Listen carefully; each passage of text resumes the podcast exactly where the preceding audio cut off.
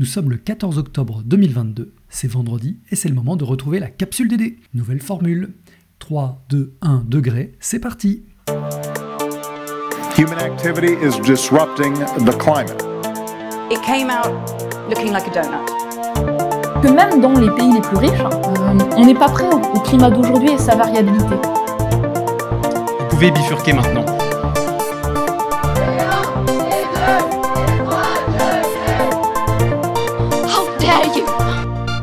No country in the world can yet say they have achieved gender equality. La capsule DD. Sans justice sociale, il n'y aura plus d'économie. Au menu cette semaine, l'idée qui transforme. À quoi pourrait servir la low-tech avec Reynald L'Herbier, enseignant à Unis-la-Salle-Rennes Le portrait de la capsule, Romane Dufouis, 25 ans, administratrice du Calbis. Carte blanche à Julie Krankovic pour nous parler de son expérience de WIFing dans les Pyrénées.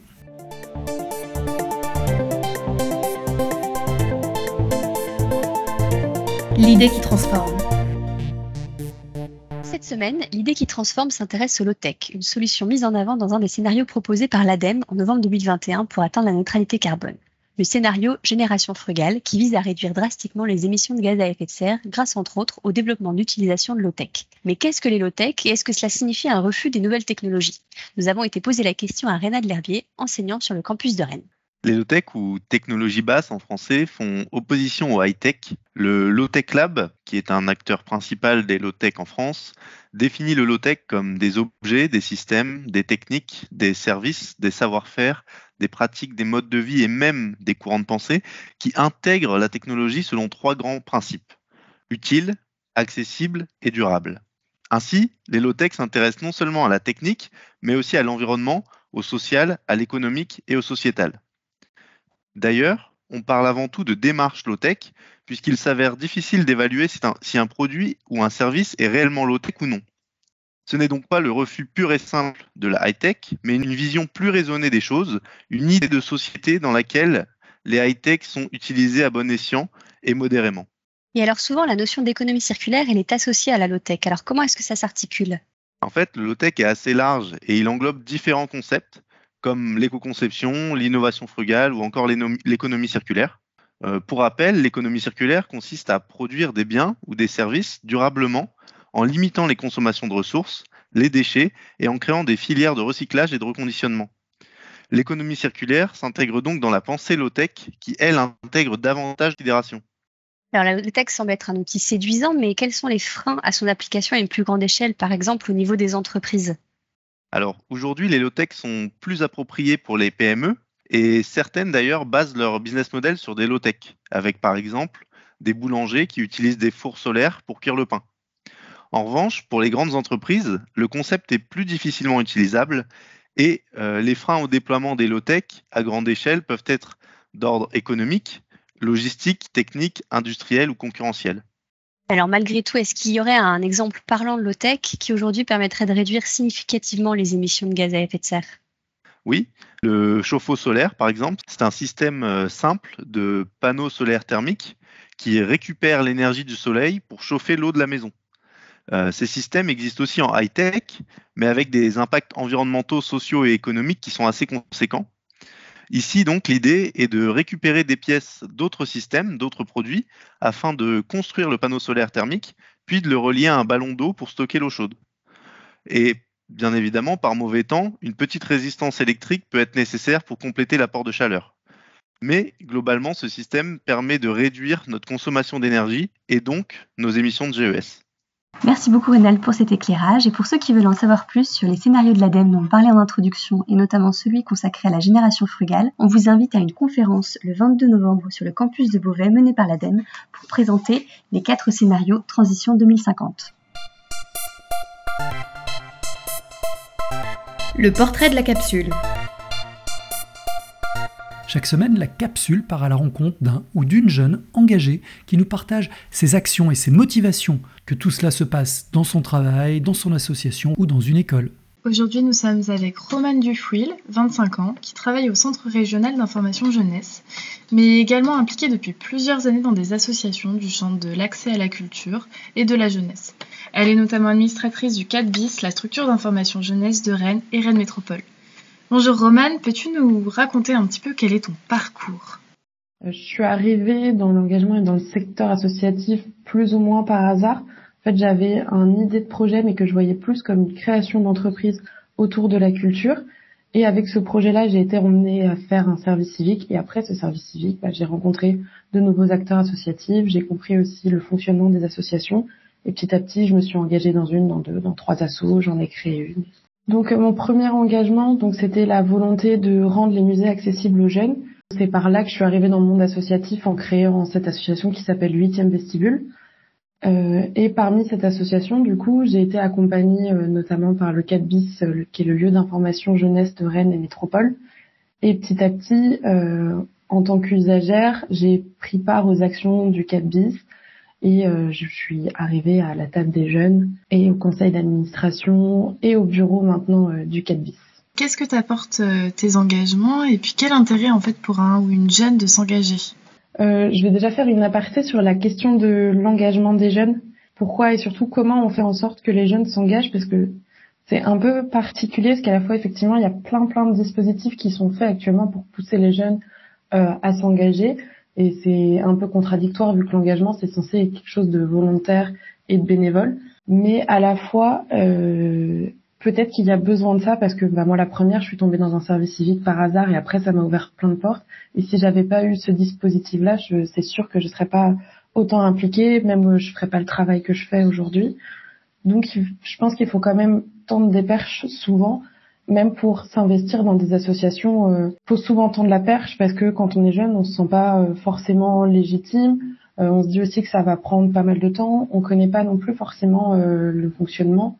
Quand on parle de conseil d'administration, euh, de président, de directeur, euh, de bureau, on sait pas trop ce que ça implique, donc euh, ça peut faire un peu peur ou juste pas intéresser parce qu'on voit pas ce que ça peut donner.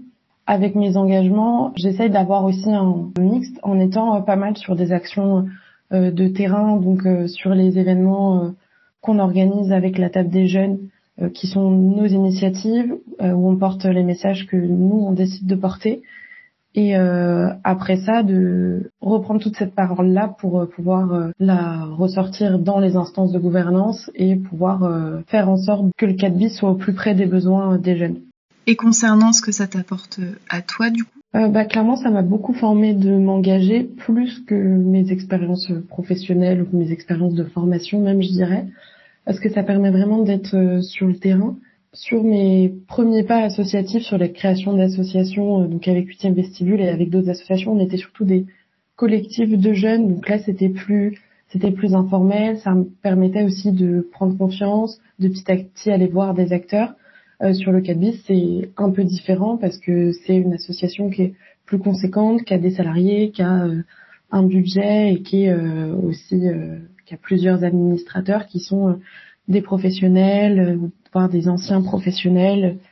Donc c'est plus la même dynamique. Donc déjà au niveau de la posture, ça m'a appris beaucoup de choses, euh, de travailler aussi avec des personnes qui n'ont pas forcément les mêmes les mêmes visions, les mêmes manières de travailler, le même recul. Un mot de la fin?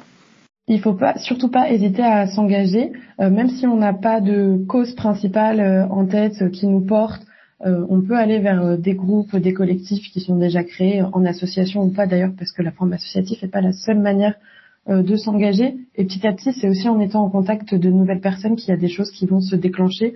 Donc s'il y a rien que des envies de tester, euh, faut surtout pas hésiter. Et pour les, les dirigeants d'associations ou les personnes qui encadrent des jeunes, faut pas hésiter non plus à leur tendre et leur retendre des perches régulièrement. Merci Romane d'avoir répondu à nos questions et bravo pour ton engagement.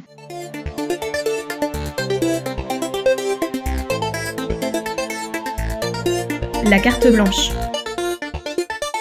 La carte blanche de cette semaine est confiée à Julie Krankovic, chargée de recrutement sur le campus du à Beauvais. Elle nous parle de sa passion pour le woofing. Alors le woofing, qu'est-ce que c'est? Woof, ça vient de Worldwide Opportunities in Organic Farms.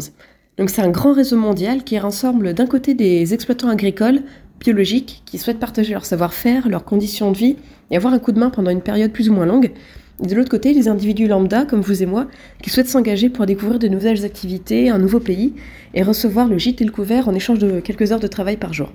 Pour parler un petit peu de mon expérience, moi j'ai commencé le woofing en 2016. Je suis partie deux mois dans une exploitation agricole dans les Pyrénées. J'ai des activités assez variées, comme cueillir des fruits et des légumes, entretenir le verger, le potager. Euh, on faisait aussi du pain, on a réhabilité un enclos pour les chèvres et les chevaux. On a eu la, chance de suivre aussi l'installation d'un panneau photovoltaïque sur le toit de l'exploitation et surtout aussi de, développer un gîte d'étape sur le GR10. On a évidemment rencontré des imprévus et, eu des, sacrées aventures. Euh, on s'est retrouvé à, cuisiner sur un feu de camp en plein hiver euh, parce qu'on n'avait plus d'électricité, plus de gaz, plus rien. Donc c'était assez, assez mémorable.